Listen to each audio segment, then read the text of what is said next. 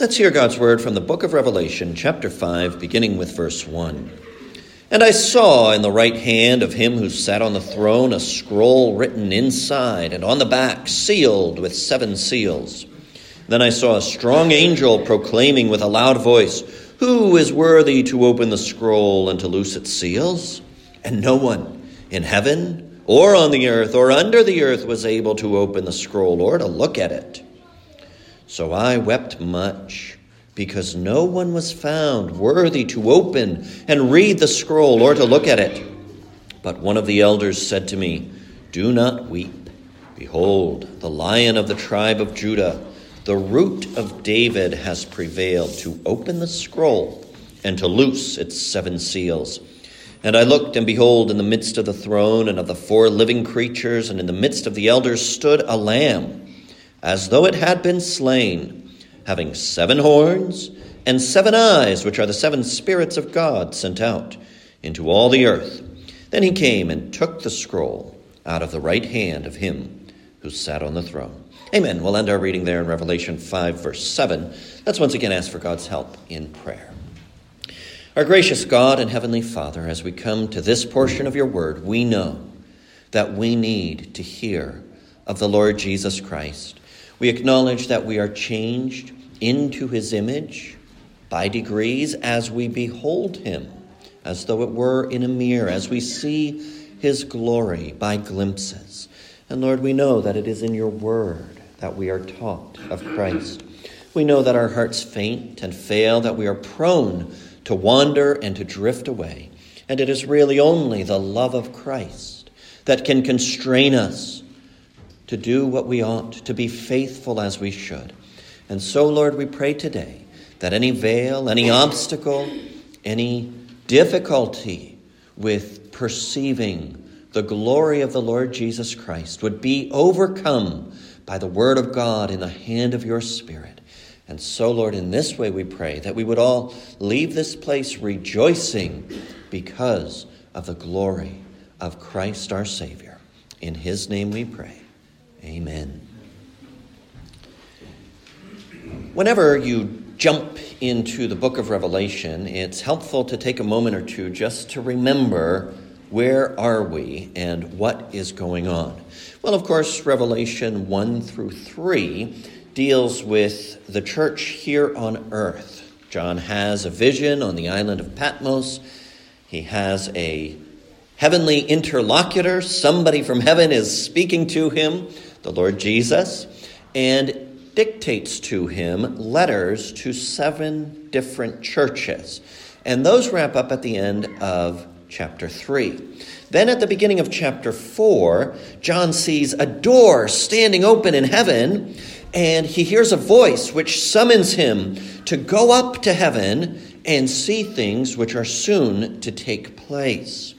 Now, immediately on hearing the summons, John is in the Spirit, and now he's seeing what is happening in heaven. And the first thing he sees in heaven is a sort of worship service where God is praised Holy, holy, holy, Lord God Almighty, who was and is and is to come in chapter 4, verse 8. And then those who represent creation, the living creatures, the 24 elders say, You are worthy, O Lord, to receive glory and honor and power, for you created all things, and by your will they exist and were created. At the conclusion of that worship service, John begins to get a little bit more detail. In the hand of the one sitting on a throne is a scroll. The scroll is written on both sides. In other words, there's nothing that can be added to it, it is complete. But John can't read it, and neither can anybody else because there are seven seals on that scroll, so you can't unroll it. You can't see what's written on it.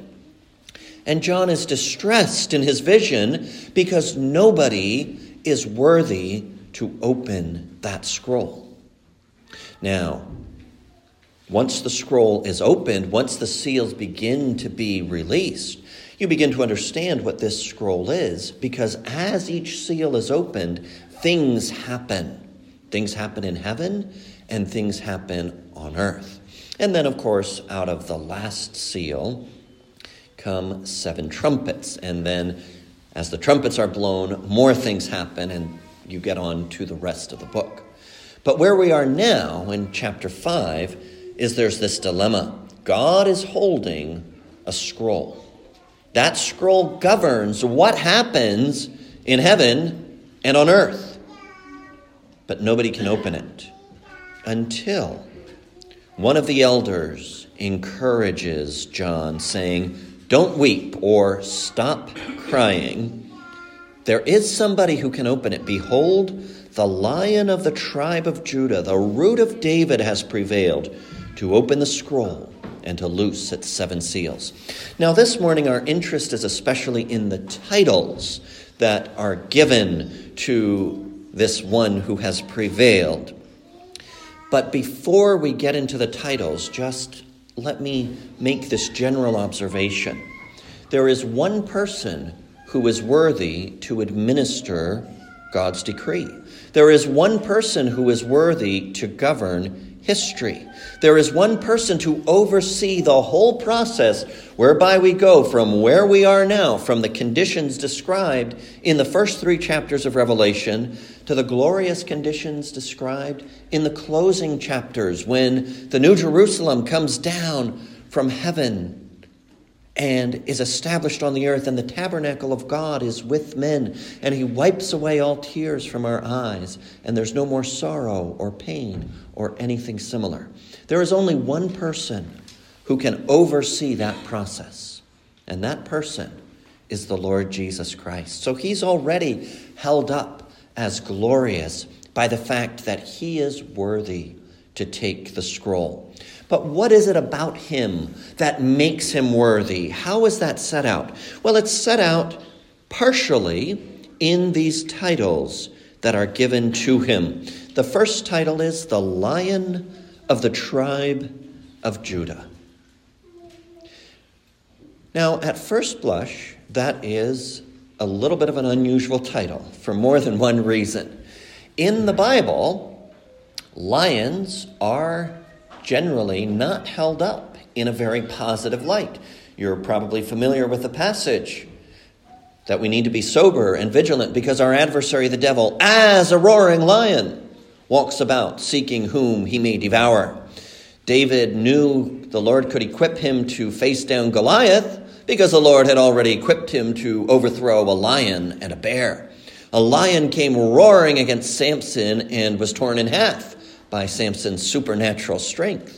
Or in the Psalms, in Psalm 91, where we're told that we'll tread upon the serpent, we're also told that we'll trample the lion. So, a lot of times in the Bible, the lion is actually a symbol for our enemy, is a symbol of the veracity, the fierceness of our adversary, the devil. So we're a little surprised to find the Lord Jesus called a lion, the lion from the tribe of Judah. Well, one of the key points for the book of Revelation is that it heavily, heavily, heavily draws on what has already been said in the Old Testament.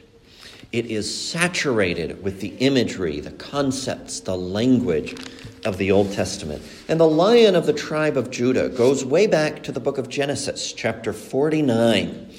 Genesis chapter 49 is the patriarch Jacob's farewell to his sons. He's on his deathbed, and so he is giving them a prediction. It's a prophecy of what will happen in the last days. And with regard to Judah, this is what Jacob says Judah is a lion's whelp. From the prey, my son, you have gone up. He bows down, he lies down as a lion, and as a lion, who shall rouse him? The scepter shall not depart from Judah, nor a lawgiver from between his feet, until Shiloh comes, and to him shall be the obedience of the people. Why is Jesus described as the lion of the tribe of Judah? In the book of Revelation because he is the fulfillment of what Jacob had said about Judah a long time ago. And what is being emphasized is the preeminent strength as well as the ruling position of this tribe. None of the other tribes will compare ultimately, and none of the other tribes will be given the same dominion.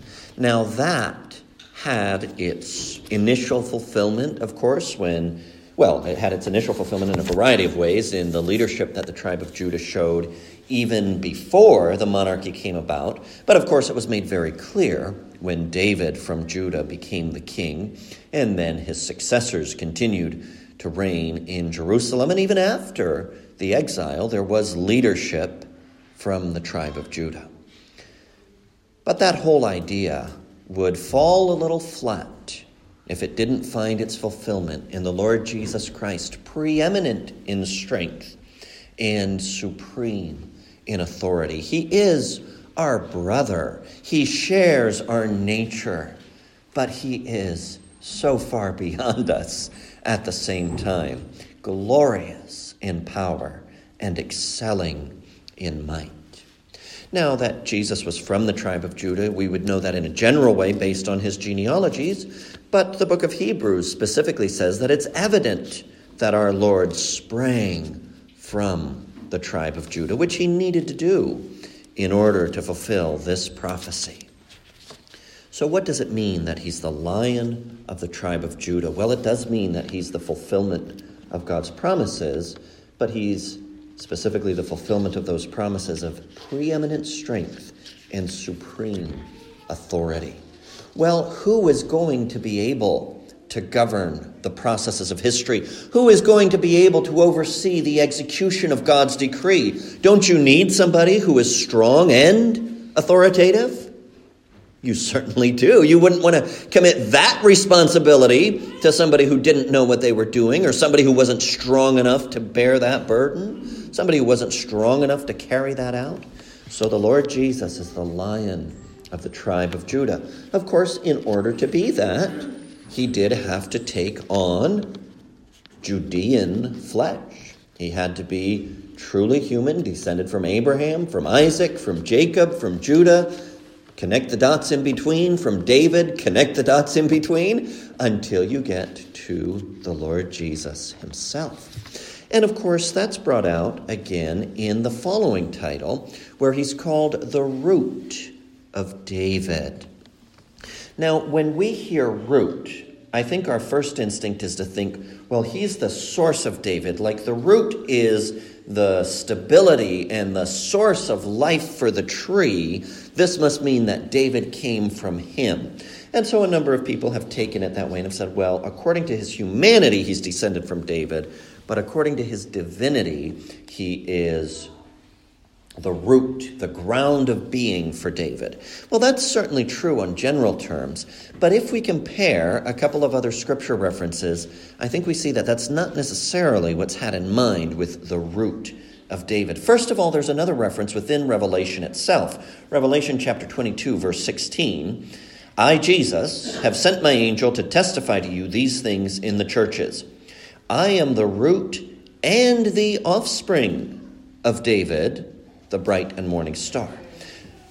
The root and the offspring. In other words, I would take it that he's clarifying here that the idea of root is not the idea of source, but the idea of root is the idea of descendant, that he is David's true heir.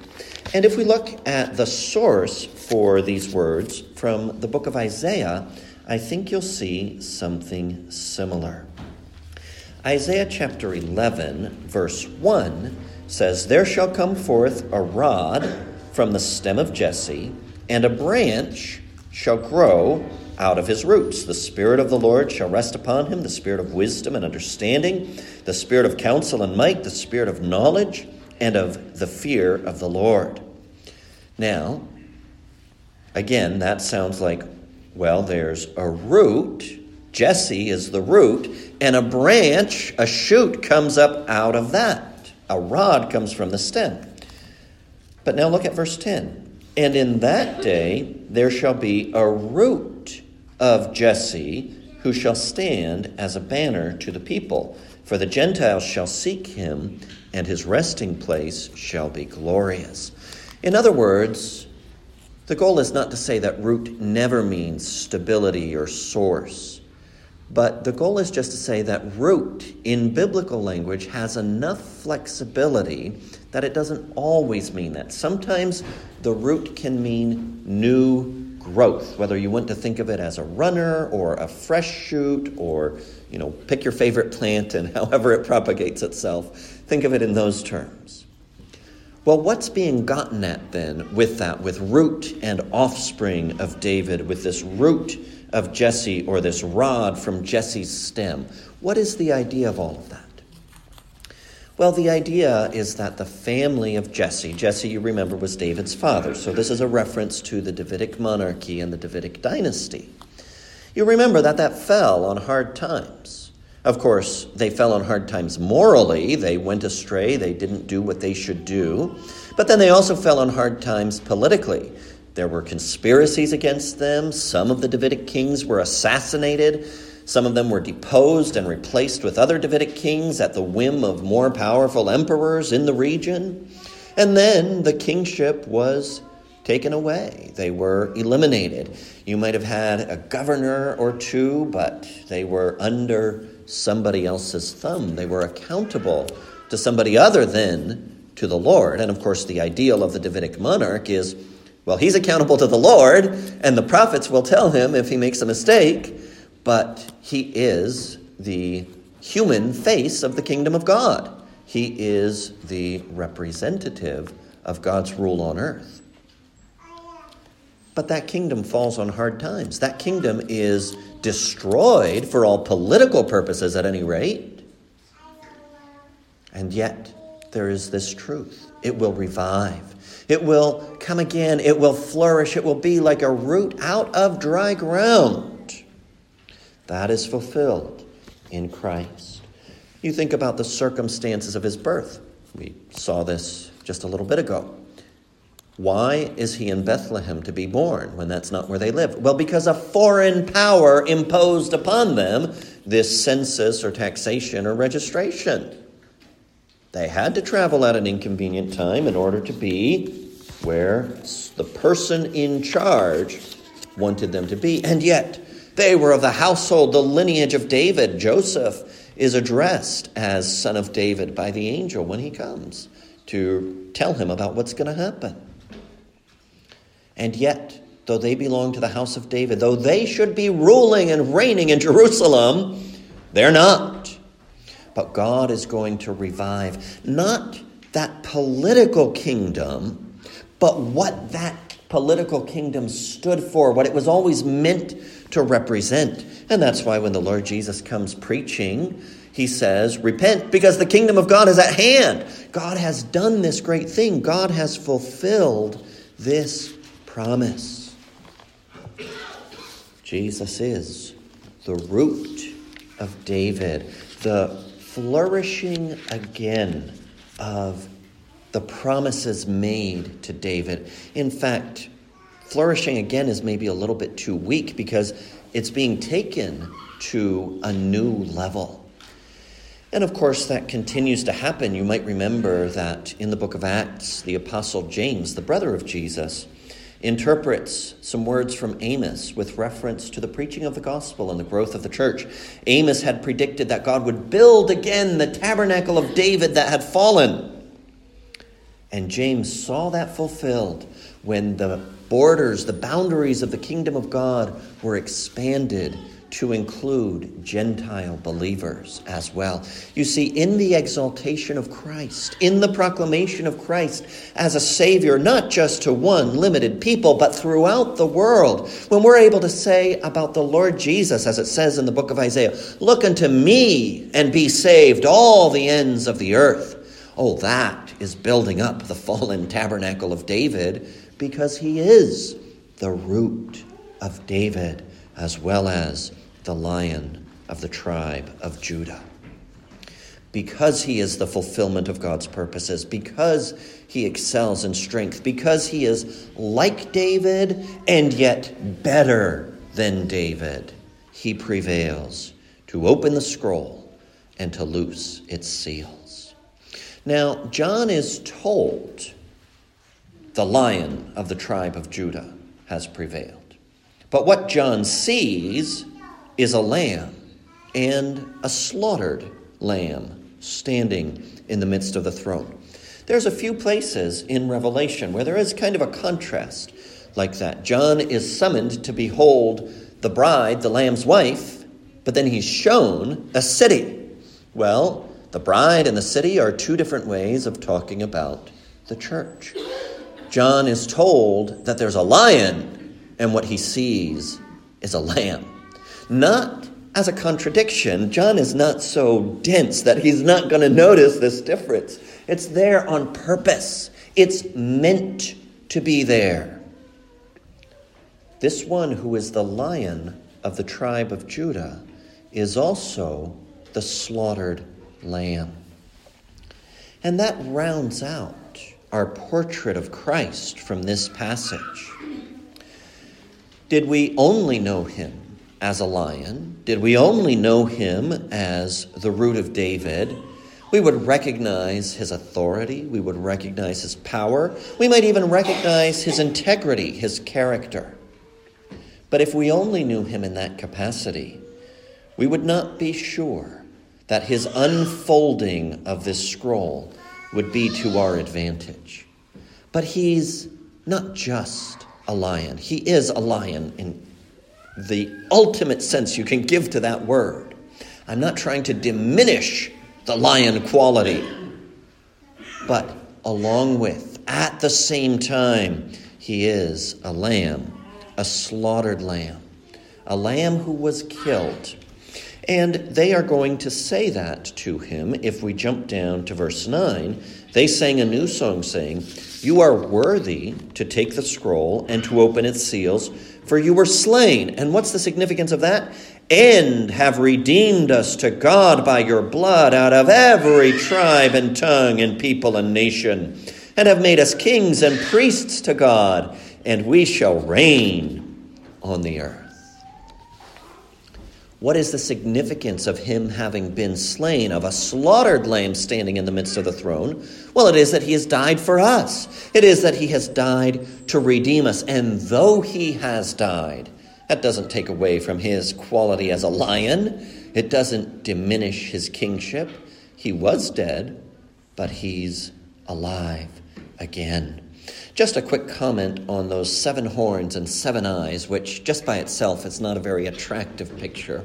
The seven horns speak of a fullness of strength, seven being the perfect number, right? And horns speaking of the strength of an animal.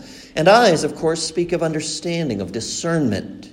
I think you can see a reference to Isaiah 11, verse 2, which we read a little bit ago, where there's a sevenfold Spirit of God. So when it says that the seven eyes are the seven spirits of God, it's not saying that there's more than one Holy Spirit. It's saying that this one Holy Spirit has a sevenfold capacity, as you find in Isaiah 11, 2, and that this Spirit is the possession of the Lamb. Now, it's speaking particularly then of knowledge. So, what do we find in this lion who is also a lamb? Well, we find authority, we find power, we find strength, we also find wisdom.